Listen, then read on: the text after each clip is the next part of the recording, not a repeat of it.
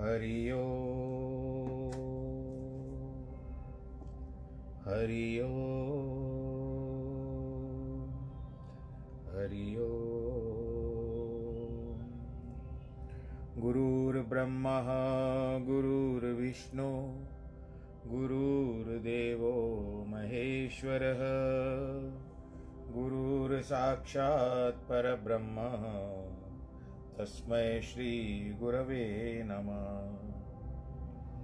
विघ्नेश्वराय, वरदाय, सुरप्रियाय लम्बोदराय सकलाय, जगद्दिताय, नागाननाय, श्रुत्यज्ञविभूषिताय, गौरीसुताय, गणनाथ, नमो नमस्ते।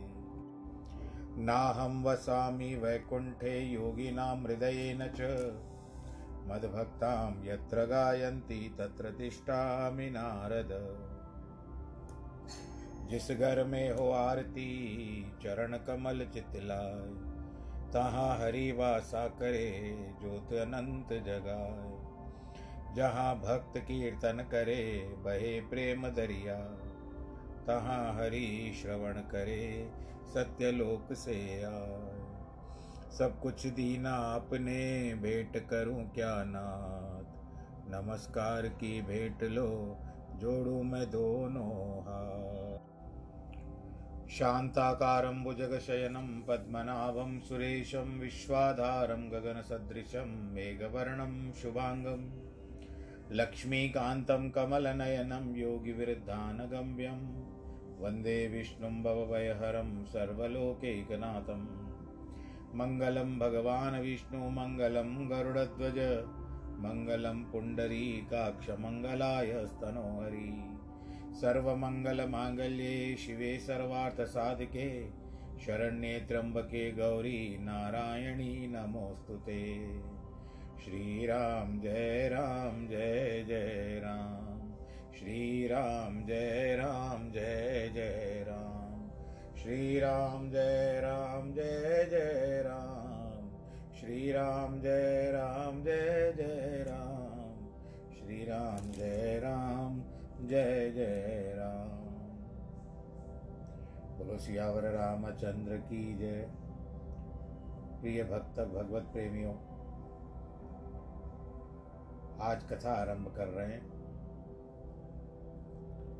यही दूजे विश्राम विश्राम में पार्वती शिव ब्याह भरणाओ प्रेम समेत जनदायक अमित उछा भरद्वाज मुनि बसई प्रयागा, जिनहि राम पद अति अनुरागा। तापस शम दम दाया, दया निदाना परमारत पथ परम सुजाना। भरद्वाज मुनि प्रयाग में बसते हैं, जिनका राम के चरणों में अधिक प्रेम है। तपस्वी शांत स्वभाव, इंद्रिय जीत, दया के घर, परलौकिक मार्ग में परम चतुर है। माघ के महीने में जब मकर संक्रांति होती है तो उस समय सब कोई प्रयागराज में स्नान कराने, करने के लिए आते हैं।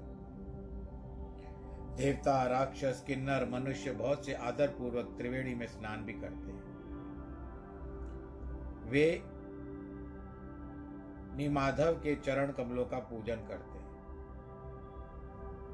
अक्षय व्रत को छू करके बहुत प्रसन्न होते हैं। वहाँ भारत मुनि जी का अत्यंत पवित्र आश्रम, परम मनोहर और मुनियों के मन को रमाने वाला है।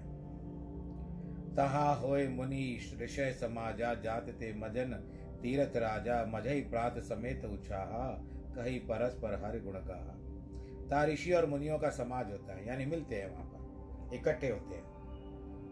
जो कि प्रयाग स्नान करने जाते हैं, प्रातःकाल प्रसन्नता से स्नान करते हैं, परस्पर भगवान के गुण गाते हैं। ब्रह्म निरूपण, धर्म विधि वर्ण तत्व विभाग, कही भक्त भगवंत ही संयुक्त ज्ञान विराग। ब्रह्म निरूपण, जिसको हम वेदांत कहते हैं। धर्म विधि, कर्मकांड मीमांसा, तत्व विभाग सांख्य शास्त्र भक्ति उपासना ज्ञान वैराग्य युक्त वर्णन करते हैं। इसी प्रकार, पूरी मकर की संक्रांति को स्नान कर सब अपने अपने आश्रम को जानते हैं। प्रतिवर्ष ऐसा आनंद होता है। मकर स्नान करके मुनि समूह चले जाते हैं। एक समय स्नान करके मुनि अपने आश्रमों को गए। उनमें एक यागवल्क मुनि बड़े ज्ञानी उन्होंने भरद्वाज के चरणों में सिर टिकाया। आदर से चरण धो करके पवित्र आसन पर बिठाया। पूजा की और मुनि की प्रशंसा की। कोमल वाणी से बोले, स्वामी, मुझे एक बड़ा संदेह है। वेद का तत्व सब तुम्हारे हाथ में है। मुझे कहने से उसे डर और लज्जा लगती है। जो न कहूँ तो बड़ा आकाज होगा। बस इस हेतु है कि कदाचित मुनि समझ ले कि यह हमारी परीक्षा लेते हैं। लाज इससे कि बूढ़े होकर भी इतना नहीं जानते। हे प्रभो, संत ऐसे नीति कहते हैं कि वेद पुराण भी यह कहा है कि गुरु से छिपाने में हृदय का उज्जवल ज्ञान नहीं होता है। ऐसा विचार कर मैं अपनी अज्ञान से आपको, अज्ञानता आपको प्रकट करता आप दास के ऊपर कृपा करके उसे दूर करिए। राम के नाम अमित बड़ा प्रभाव है।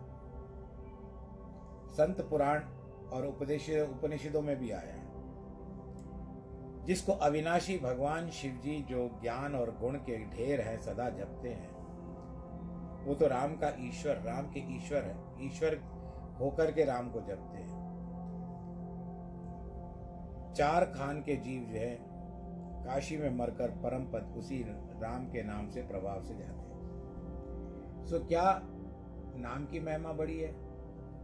हे मुनिराज, जिसको दया करके शिव जी उपदेश करते हैं, वे राम कौन से हैं? मैं आपसे पूछना चाहता हूँ, मुझे समझा करके कहिए। एक राम अवधेश कुमारा, तिनकर चरित विद संसारा, नारी विरह दुख लयो अपारा भय रोष रण रावण मारा। एक राम तो अयोध्या के राजा के पुत्र हैं, जिनका चरित्र सब संसार जानता है, और फिर वही स्त्री के वियोग में अपार दुख सहते हैं, और अंत में इतना क्रोध आ जाता है कि रावण तक को मार देते हैं। प्रभु, सोई राम परमात्मा है या और कोई है? जिनको शिव जी भी जपते हैं। आप सत्य के धर्म सर्वज्ञ हो, धाम हो आप, सर्वज्ञ धाम हो ज्ञान और विचार से कहो।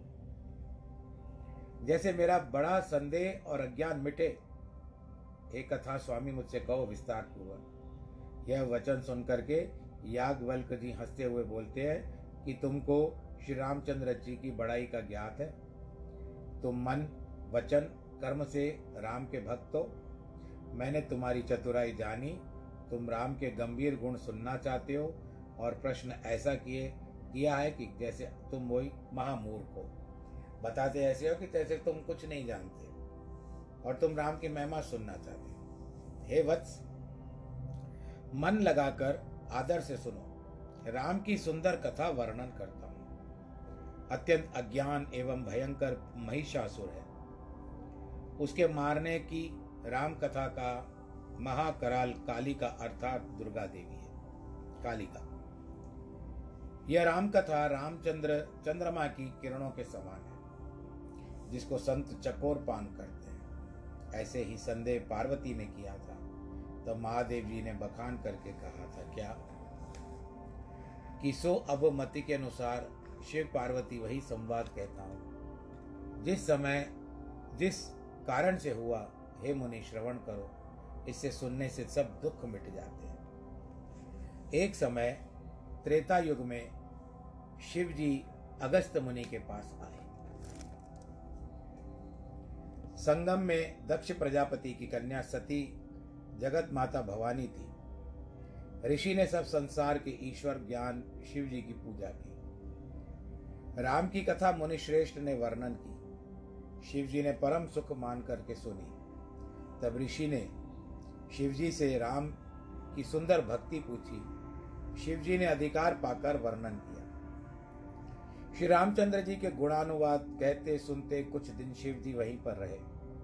फिर मुनियों से विदा मांग करके शिव जी अपने कैलाश पर्वत पर लौट गए। संग में सती दक्ष कन्या थी। उस समय पृथ्वी का भार दूर करने के लिए भगवान ने रघुवंश के रघुवंश में अवतार लिया था। पिता के वचन मानकर राज त्याग कर उदासी और अविनाशी श्री रामचंद्र जी दंडक वन में विचरते थे। शिव जी हृदय में विचारते आते हैं कि जिस प्रकार से दर्शन होए, प्रभु ने गुप्त रूप से अवतार लिया है। मेरे जाने से सब कोई जान जाएँगे कि यह पर ब्रह्म स्वरूप है। शिव जी के हृदय अति क्षोभ है। दर्शन के हेतु अंतकरण चलायमान हुआ, परंतु मन इस कारण से डरता है, यदि कोई जान ले, नेत्र दर्शन के लाची है और मेरी जो पत्नी है सती भी इसका भेद नहीं जानती। रावण का मरना मनुष्य के हाथ में लिखा इस कारण प्रभु ब्रह्मा के वचन को सत्य करना चाहते हैं। जो नहीं जाऊँ तो पछतावा बने रहेगा। विचार करते हैं पर बनाव नहीं बनता।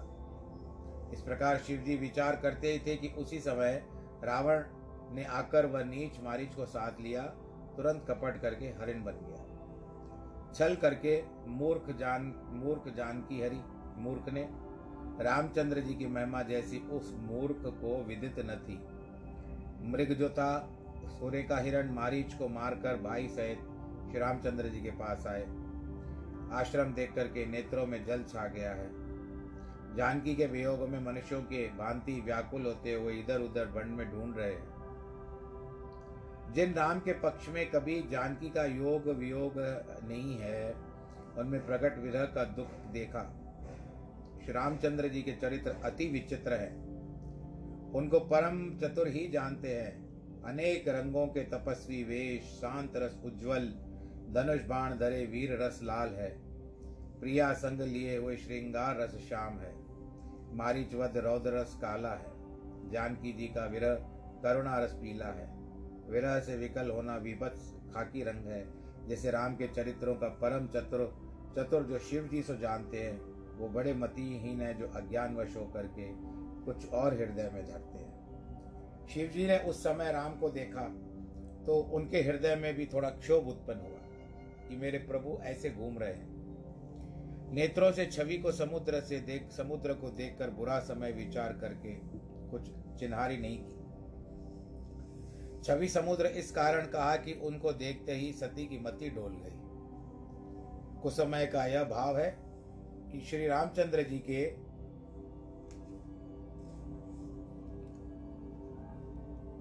बाणों के सम्मुख खर दूषण, त्रिशरा, रावण आदि मान, आन पड़े हैं और हमारे जाने से ये भाग न जाए। हे प्रभु।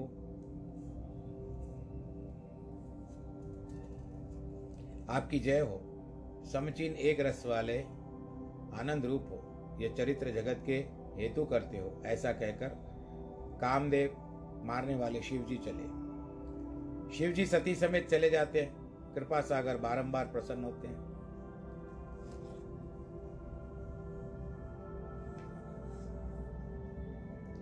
सती जी ने यह दशा देखी शिव जी की तो मन में बड़ा संदेह हुआ। पहले प्रणाम करने से ही सती को संदेह हुआ, किंतु पुलकित देख करके संदेह करने लगी कि शिव जी ईश्वर और जगत के नमस्कार करने योग्य। इसको तो सुर, नर, मुनि सब शर निभाते जब शिव जी ने राजपुत्रों को सचिदानंद परम धाम कहकर प्रणाम किया, उनकी छवि देखकर मगन हो गए और प्रीति से हृदय रुकती नहीं है। ब्रह्म और ब्रह्मांड, संसार रोग रहित, अज, जन्म रहित, माया रहित, कला से घटित। और विष्णु भगवान देवताओं के हेतु मनुष्य शरीर धारण कर किया हुआ है। ऐसे सर्वज्ञ होते हुए भी मेरे स्वामी त्रिपुरारी है। आज भले ये विष्णु है, पर इसने राम का मनुष्य रूप में है। मेरे प्रभु पति जो है त्रिपुरारी है। वे क्या अज्ञानियों की नाई अपनी स्त्री को ढूंढते फिरते हैं? इनको तो लक्ष्मीपति कहते हैं। और ज्ञान के धाम और राक्षसों को मारने वाले हैं। फिर शिवजी की वाणी भी झूठी नहीं होती, क्योंकि शिवजी सर्वज्ञ है। ऐसा सब कोई जानते हैं, ऐसा संदेह करके मन में बहुत हुआ। हृदय में ज्ञान का प्रचार नहीं होता है। यद्यपि यह बात पार्वती ने प्रकट नहीं की, पर अंतर्यामी शिव जी ने सब जान लिया और कहा, सुनो सती, तुम्हारा तुम्हारा स्त्रियों स्त्रियों का स्वभाव है। कभी भी संदेह नहीं करना चाहिए। जिनकी कथा ऋषि अगस्त मुनि ने कही है, जिनकी भक्ति मुनि को मैंने भी सुनाई है, सो ये मेरे परम पूज इष्ट देव महाराज श्री रामचंद्र जी हैं, जिनके बड़े बड़े धीर धारी मुनि निरंतर सेवा करते हैं। मुनि धीर योगी सिद्ध निरंतर उज्जवल मन से जिनका ध्यान करते हैं, वेद शास्त्रों में ऐसा कहकर के इनकी कीर्ति का बखान होता है। राम सबके व्यापक है, ईश्वर सब संसार के प्रति माया के धनी ने अपनी इच्छा से भक्तों के हेतु अवतार धारण किया है। हृदय में कोई उपदेश नहीं लगा। यद्यपि शिव जी ने बहुत बार कहा कि छोड़ दो, भूल जाओ। तब शिव जी भगवान की माया प्रबल जान करके हँसते हुए कहते हैं, अगर तुम्हारे मन में अधिक संदेह है तो जाकर परीक्षा क्यों नहीं लेती? मैं तब तक वट की छाया में बैठा रहूँगा। तब तुम आ जाना वापस। जैसे तुम्हारा अज्ञान और भारी ब्रह्म जाए, सो यत्न करो, परंतु ज्ञान से और विचार कर करना। सती शिव जी की आज्ञा पाकर चली। विचार करने लगी कि आज मुझे मेरे पति देव ने भी अनुमति दे दी है। जा करके मैं देखती हूँ, पर किस तरह से जाऊँ? यहाँ शिवजी के मन में ऐसा शिवजी ने मन में ऐसा विचार किया कि ये सती जो गई है, इसमें इसकी भलाई लिखी हुई नहीं है। जबकि मेरे कहने से भी इसका संदेह नहीं गया। तो शायद विदाता की करनी में प्रबलता है। कल्याण नहीं होगा। आज न जाने क्यों लगता है कि विधि जो जाएगी वो विपरीत जाएगी।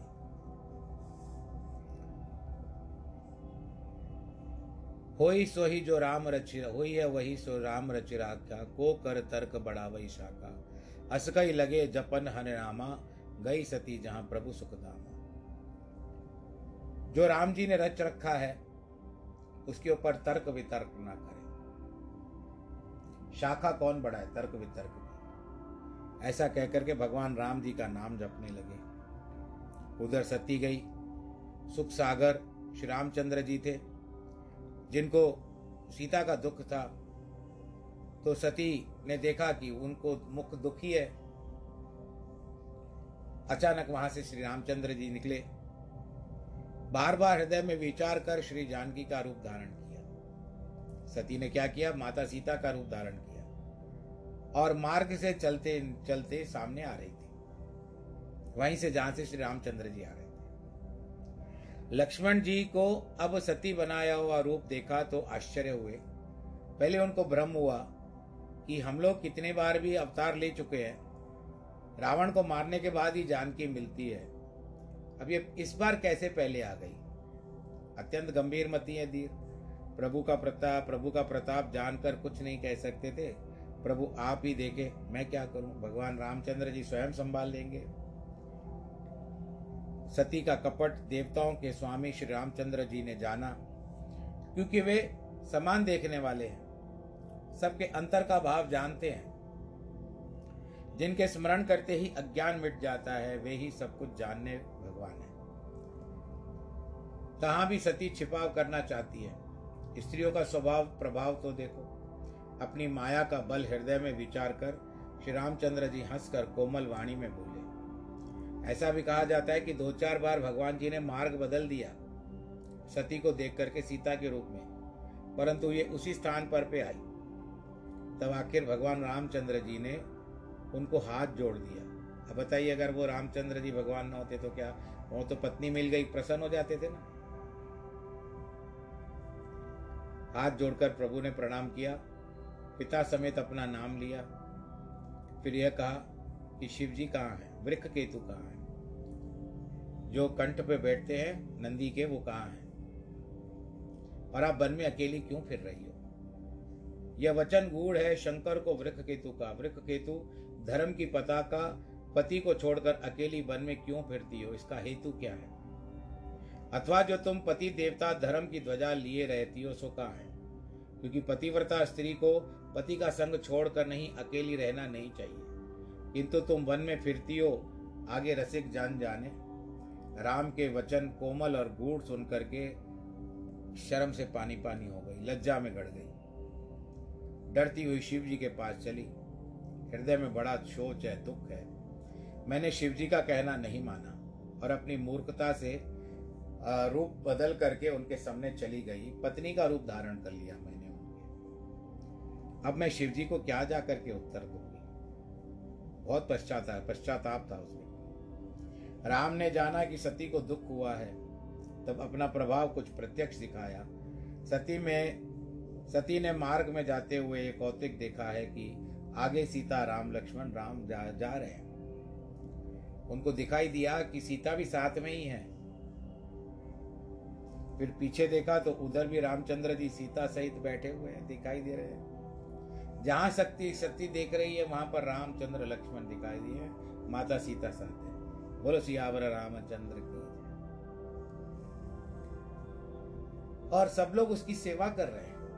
ये कौतुक को, को देख करके शिव ब्रह्मा विष्णु अनेक अनेक एक से अमित प्रभाव वाले सब देवता विविध अर्थात भांति भांति का रूप धारण किए हुए प्रभु की चरण वंदना सेवा करते थे। सती ने अपने आप को और विदात्री नामक सरस्वती इंदिरा लक्ष्मी को अनेक और अनूप रूप में देखा। जानकी सहित श्री रामचंद्र जी जहाँ जहाँ जितने दिखे, शक्तियों सहित अपने देवताओं समेत दिखे। देवता प्रभु को बहुत पूजा करते हैं, पर राम का रूप दूसरा नहीं देखा, अर्थात वही एक ही देखा। जानकी सहित श्री रामचंद्र जी को बहुत प्रकार से देखा, परंतु सब जिस तरह से भी रूप थे वेश में एक ही थे, वेश एक ही था। सोई रघुवर, सोई लक्ष्मण, सीता, देख सती, अति भई समीता। हृदय कंप तन उत्सुद कुछ नाही, नयन मूंद बैठी मगमाई वही श्री रामचंद्र जी, वही लक्ष्मण, वही जानकी को देख करके सती डर गई। तुलसीदास जी ने प्रथम राम को एक रूपवान कहा है, फिर सीता सहित कहा है, फिर लक्ष्मण सहित कहा है। इसका भाव है कि तीन मत हैं, अद्वैत, द्वैत और विशिष्ट, विशिष्टता द्वैत। इन तीनों को रामायण के अनुकूल रखा है। प्रथम एक राम नित्य, फिर माया सीता नित्य और फिर लक्ष्मण जीव। भगवान राम ईश्वर है, माता सीता माया है और लक्ष्मण जीव है। हृदय काम गया। शरीर की शुद्ध बुद्ध नहीं रही। आँखें मीच करके मार्ग में बैठ गई। फिर जो आँखें खोल करके देखा तो सती को कुछ भी दिखाई नहीं दिया। केवल राम लक्ष्मण ही देखे। बारंबार रामचंद्र जी के शरणों में शिर निभाया और चली जहाँ पर शिव जी थे। शिव जी के पास गई तो शिव जी ने क्रोध नहीं किया, हंसकर उसकी कुशल पूछी, फिर बोले कि तुमने कैसे परीक्षा ली? यह बात तो बताओ। सती ने श्री रामचंद्र का प्रभाव समझ करके डर के मारे शिव जी से छिपा लिया और बोली, स्वामी, कुछ भी परीक्षा नहीं ली। हालाँकि भोलेनाथ तो सब जानते थे। केवल आपके प्रणा, आपकी तरह प्रणाम किया और वापस आ गई।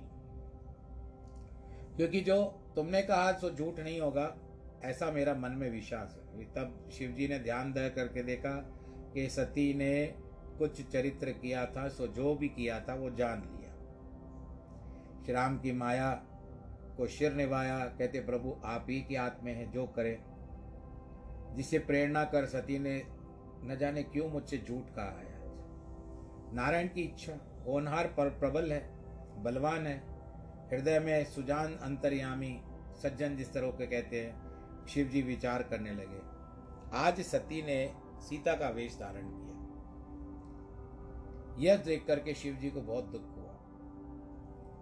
प्रथम अपने उपदेश का सामान्य विषाद हुआ था। सोचा जो सती प्रीति करूँ तो भक्ति मार्ग मिटेगा और अनिति प्रकट होगी। अधिक प्रेम होने के कारण त्याग नहीं कर सकते। प्रेम करना से बड़ा पाप है। शिव जी प्रकट कुछ नहीं कह सके, परंतु उनका हृदय बड़ा दुखी था।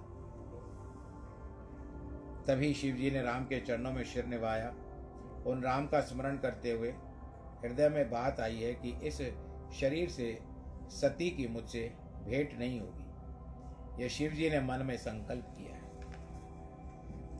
यह विचार शिव जी जिनकी मति बड़ी धीरता युक्त है श्री रामचंद्र जी को स्मरण करते हुए घर को चले, यानी कैलाश पर आए।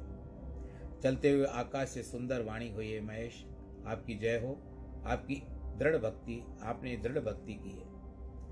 ऐसे प्रण तुम्हारे बिना और कौन कर सकता है? तुम राम के भक्त समर्थ भगवान हो। यह आकाशवाणी सुनकर के सती के मन में शोच हुआ। लजाते हुए शिव जी से पूछा कि हे दया सागर कहो कौन सा प्रण किया है? आप सत्य के दाम प्रभु दीन दयालु हो। यद्यपि सती ने बहुत प्रकार से पूछा तो भी त्रिपुर भगवान जी ने उनको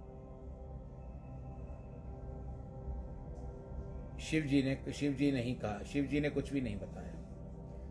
सती हृदय अनुमान किया, सब जाना सर्वज्ञ, किम कपट में शंभुसन नार सहज जड़ अज्ञ। तब सती ने मन में विचार किया कि सर्वज्ञ अंतर्यामी शिव जी ने सब जान लिया है। मैंने उनके साथ भी कपट किया है। मैं स्त्री होने के कारण स्वाभाविक मूर्खता को ही प्राप्त हुई। जल दूध के बराबर बिकता है। देखिए, प्रीति, रीति, बलि ऐसी होती है, किंतु कपट की खटाई पड़ने के कारण अलग होते ही रस चला जाता है। हृदय में सोच अपनी करनी को समझकर ऐसी अपार चिंता हुई कि वर्णन नहीं हो सकता। कृपा के समुद्र शिव जी ने मेरा अपराध प्रकट नहीं किया, क्योंकि स्वामी का स्वरूप बहुत गंभीर है, कुछ कह नहीं रहे। शिव जी का रुख सती को देख करके जान लिया कि प्रभु ने शायद मुझे त्याग दिया है, अब ये मुझे स्वीकार नहीं करेंगे। घबरा गई बहुत। अपना पाप समझकर कुछ नहीं कहा जाता। सती के चित्त में शोक देखकर शिव जी ने सुंदर सुखदायक कथा कहनी आरंभ की। मार्ग में अनेक कथा वर्णन करते हुए शिव जी कैलाश में पहुँचे। बोले, शंकर भगवान की जय। तब पुनि शंभु समझ प्रणपन अपन बैठे बट तर कर कमलासन। शंकर सहज स्वरूप संभारा, लाग समाधि खंड पारा। तब वहाँ शिव जी अपना प्रण स्मरण करके बट वृक्ष के तरे, तले कमलासन लगा करके बैठ गए। कई लोग इसको पद्मासन भी बोलते हैं। शिव जी ने अपना स्वाभाविक रूप संभाल लिया, अखंड अपार समाधि लगा दी। सती बसई कैलाश तब, अधिक सोच मन माही, मर्म न को जान कछ, युग सम दिवस सिराय तब सती कैलाश में वास करने लगी, मन में बड़ा दुख है, इस भेद को कोई नहीं जानता, और आज एक एक दिन एक युग के समान बीत रहा है। नित्य नया सोच सती के मन में बड़ा भारीपन विचारती है, इस दुख के सागर को पार कब कर पाऊँगी? मैंने भगवान श्री रामचंद्र जी का बहुत बड़ा अपमान कर दिया फिर उसके बाद किया तो किया, फिर मैंने पति से भी झूठ कहा। सो फल मुझे विदाता ने दिया है, जो कुछ किया है उचित किया है। पर हे विदाता, अब तुझे ऐसा योग्य नहीं कि शंकर से विमुख मुझको जियाता है। प्रभु मुझसे विमुख हो चुके मैं जीवित क्यों रहूँ? हृदय का दुख कुछ कहा नहीं जाता। चतुर सती ने मन में राम का स्मरण करके निश्चय किया कि जो प्रभु दीनदयालु कहते हैं, दुख हरने वाले हैं, ऐसा वेद यश गाते हैं। तो मैं हाथ जोड़कर विनती करती हूँ, हे प्रभु, इस देह को लेकर के मैं चलना नहीं चाहती। मेरी यह देह जल्दी छूट जाए। शिव जी के चरणों में मेरा प्रेम बना रहे। मन कर्म वचन से सत्य प्रतिज्ञा है। तो हे समदर्शी प्रभु, मेरी विनती सुनकर यह शीघ्र उपाय करो, जिसके बिना श्रम मरण होए और दुख कठिन दुख कठिन दुख मिटे। इस प्रकार से श्री दक्ष प्रजापति की कन्या दुखी थी। उसका दुख ऐसा कठिन था कि वर्णन नहीं हो सकता था। सत्तासी हज़ार वर्ष बीत गए, अविनाशी सदाशिव ने समाधि त्याग नहीं की। सत्तासी हज़ार वर्ष। राम राम शिव जी ने स्मरण किया, तब सती ने जाना कि जगतपति जागे हैं। अब भगवान शंकर जी जागते हैं। राम नाम शिव सुमरण लागे जानो सती जगतपति जागे। जाय शंभु पद वंदन की ना सन्मुख शंकर आसन दीना। भगवान शंकर जी आखिर उठे, राम नाम का स्मरण किया, सती ने जाना कि जगतपति जागे जाकर शिव जी के चरणों में नमस्कार किया, सम्मुख शंकर के आसन दिया। और वामांग में नहीं बिठाया परंतु। सामने बिठाया। भगवान शिव, जीव शिव जी कुछ श्रेष्ठ रसीली कथा नारायण की बताने लगे। उस समय दक्ष को प्रजापति की पदवी मिल गई, यानी सती के पिता को। विधाता अर्थात ब्रह्मा ने विचार करके देखा कि ये सब लायक है, तब दक्ष को प्रजापति की पदवी दे दी। दक्ष को जब, दक्ष ने यह जब पड़ी पदवी पाई तो बहुत हृदय में अभिमान हुआ। कोई ऐसा जगत में नहीं जन्मा जिसको अधिकार पाकर घमंड न हुआ हो, अथवा जिसे प्रभुता पाकर घमंड न हुआ हो, उसका फिर संसार में जन्म नहीं हुआ। दक्ष ने जब मुनियों को बुलाया और एक बड़ा यज्ञ करने लगे, तब देवताओं को भी न्योता भेजा, वे कि यज्ञ में आ जाओ। किन्नर, नाग, सिद्ध, गंधर्व, बहुओं समेत सब देवता चले। विष्णु, ब्रह्मा, शिव जी को छोड़कर सब देवता अपना अपना विना, विमान लेकर के चल रहे सती ने आकाश में देखा कि सुंदर सुंदर विमान चले जाते हैं, देवताओं की सुंदर स्त्रियाँ गान करती हुई जाती हैं। तब शिवजी से पूछा, तब उनके कहने से पिता यहाँ यज्ञ सुनकर के सती बहुत प्रसन्न हुई। विचार करने लगी कि शिव जी मुझे आज्ञा दे तो इसी बहाने मैं भी चली जाती हूँ वहाँ पर। पति के त्याग करने का दुख हृदय में बहुत है। अपना अपराध विचार कर कहती नहीं। फिर सती ऐसी मनोहर वाणी से बोली कि डर, लज्जा और प्रीति से युक्त थी। कि दया सागर स्वामी, पिता के घर में बड़ा उत्सव है। यदि आप आज्ञा दे तो मैं आदर पूर्वक उनको देख कर के आऊँ। शिव जी बोले, तुमने बहुत अच्छी बात कही। मेरे मन को भी अच्छी लगी। पर यह एक अयोग्य बात है कि उन्होंने बुलावा नहीं भेजा है। दक्ष ने अपनी सभी कन्याओं को बुलाया है। मेरे वैर के कारण तुमको भी नहीं बुलाया है। विपरीत कर दिया है। क्या कोई अपनी बेटी को भूलता है? ब्रह्मा की सभा में हमसे दुख माना है। इसे हाँ अब भी मुझे मेरा निरादर करते हैं। तो उस समय भगवान शंकर जी ने बताया कि किस तरह से दक्ष और हमारा मनोमालिन्य हो गया था। यद्यपि मित्र, प्रभु, पिता, गुरु के घर बिना बुलाए जाए तो भी संदेह नहीं है। किंतु तो भी यहाँ पर अपने से वैर रखता हो, वहाँ से कल्याण नहीं होता। बिना बुलाए जाने से कोई बात नहीं पर वो वैर रख रहा है। वैर के कारण नहीं बुलाया, वहाँ जाना उचित नहीं है। अनेक भांति से शिवजी ने समझाया, पर होनी बलवान थी। कुछ समझ में ना आया, शिवजी ने कहा, जो बिन बुलाए जाओगी तो हमें इसे अच्छा नहीं मानते। उचित नहीं लग रहा है, सती। शिवजी ने बहुत यत्न करके देखा, पर दक्ष कुमारी को यह जो अपने जाने का रट लगी थी, उसको छोड़ नहीं रही थी। तब शिवजी ने मुख्य संग दे करके विदा कर दिया। और जब पिता के घर सती गई, तब दक्ष के डर के मारे किसी ने उसका आदर सत्कार नहीं किया। एक माता तो आदर से भले ही मिली, पर दूसरी बहनें हंसती हंसती उसके पास से गुजर जाती। दक्ष ने कुछ कुशल कुशल नहीं पूछी। उल्टा सती को देख करके गुस्से में आ गया वो। सती ने यज्ञ में आकर के देखा तो शिव जी का भाग नहीं चल रहा है। सबके नाम की आहुति हो रही है। शिव जी को दिया ही नहीं। जा रहा है। तब चित्त को मैं चढ़ा। शिव जी ने कहा था कि स्वामी का अपमान समझकर हृदय दुखी हुआ। पिछला दुख ऐसा हृदय में नहीं व्यापा जैसे अब यह महादुख आ गया। यद्यपि जगत बड़े बड़े कठिन दुख हैं, पर जाति का निरादर सबसे कठिन है। सो समझ करके सती को बड़ा क्रोध आ गया। माता से बहुत प्रकार से समझाने पर भी शिव जी का निरादर सहा नहीं जाता। हृदय में ज्ञान नहीं होता, तब तक सभा को हटक कर क्रोध सहित वचन बोली, सुनो सभा के सब मुनीश्वरों, जिन्होंने शिवजी की निंदा कहीं सुनी है, मुनिंदा, यह वचन व्यंग है। तो उसका फल तुरंत जो कोई लो। पिता भी अच्छी तरह पछताएँगे। कहीं कहीं महात्मा शिव जी और भगवान से जो निंदा सुने, ऐसी मर्यादा कि बसावे उसकी जीव काट लेनी चाहिए। या तो कान मूंद कर, कानों में उंगली डाल करके वहाँ से चला जाना चाहिए। और यहाँ पर यह सब कौतुक हो रहा है, जहाँ पर भगवान शिव जी का अपमान हो रहा है। आप सब लोग बैठे हो, आप लोगों को लज्जा नहीं आती? शंकर जगत आत्मा के अर्थात जगत चैतन्य करने वाले ईश है।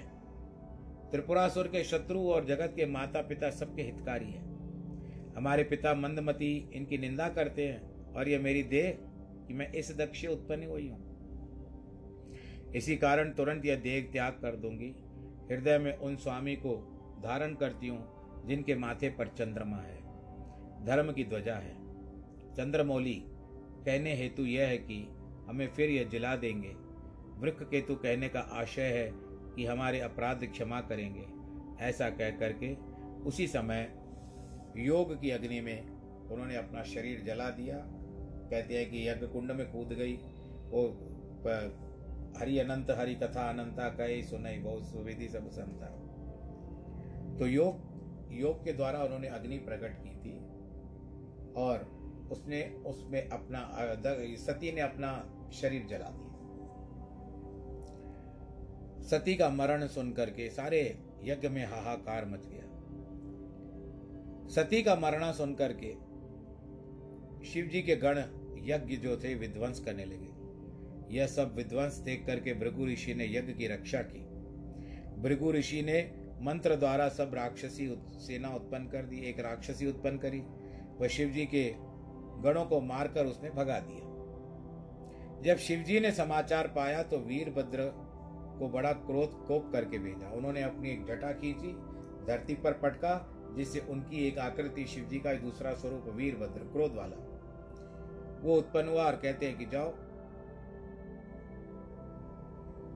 जाकर के विध्वंस कर दो, यज्ञ के दक्ष के यज्ञ को विध्वंस कर दो। वीरभद्र ने आकर के यज्ञ को विध्वंस कर दिया। और सब देवता विधिवत फल प्राप्त करते हैं। जगत जानता है कि दक्ष की वही गति हुई। जैसी कुछ शिवजी से प्रतिकूल होना चाहिए। यह इतिहास सब जगत जानता है कि इसका संक्षेप में वर्णन है कि सती के मरने के समय भगवान ने यही वर मांगा था। भगवान से यही वर मांगा था कि जन्म जन्मांतर शिव जी के चरणों में ही मेरा प्रेम बना रहे। इसी कारण हिमालय में जाकर पार्वती का शरीर पा करके जन्म लेती हुई। वही कहने का आशय है कि योगाग्नि में जलता है तो जन्म नहीं पाता। किंतु सती ने वर मांगा था तो उसने फिर से दूसरा जन्म पाया। योग अग्नि स्वयं को जो लगाता है तो वो संसार से छूट जाता है। संसार में उसका फिर से, यानी ब्रह्मांड में उत्पत्ति नहीं होती। परंतु सती ने कहा कि मैं जन्म जन्मांतर तक भगवान जी के चरणों की दासी रहूँ। इसी कारण उन्होंने पार्वती का रूप धारण किया है। और दूसरा आशय यह है कि योगाग्नि जली है, अतः शीतलता को प्राप्त होते हुए वह हिम नगरी हिमगिरी की पुत्री हुई। एक और आग, जिसने अपनी आग से अपने शरीर को जला दिया तो उसको ठंडा करने के लिए वो हिमालय की पुत्री हुई। जब से पार्वती हिमाचल के घर आई, तब से वहाँ सिद्धि, संपत्ति बहुत कुछ आ गई, जहाँ तहां मुनियों ने अच्छे आश्रम किए हिमालय ने उत्तम उत्तम स्थान पर महात्माओं को दिए। ननी नवीन वृक्ष, फूल सहित सब हो गए। पर्वत पर मणियों की खान प्रकट हो गई। इस तरह से बढ़ता गया। सब नदियाँ पवित्र जल बहने वाली हो गई। सब सुखी रहने लगे जीव जंतु सब जीवों ने स्वाभाविक वैर छोड़ दिए। अब सब पर्वत की आनंद, सब पर्वत पर आनंद करने लगे। वातावरण ही बदल गया वहाँ का। पार्वती के आने से हिमालय ऐसा शोभित हुआ कि जैसे मनुष्य राम भक्ति को पाकर शोभित होते हैं। उसके घर में नित्य नए मंगल होने लगे। नारद समाचार सब पाए, कौतुक हिम गर गे सिदाए शैल राज बड़ा आदर की ना चरण बरासन बरासन दीना। नारद जी आए हिमालय के घर में। शैलराज ने उनको बड़ा आदर सम्मान दिया और उनको अपने साथ बिठाया। नारी सहित मुनि पद शिव शरण आया, चरण सलिल सब भवन सिंचाया। निज सौभाग्य बहुत गिरी वर्णा सुता बोली मेल पुन चरण स्त्री समेत मुनि के चरणों में सबने सिर निभाया।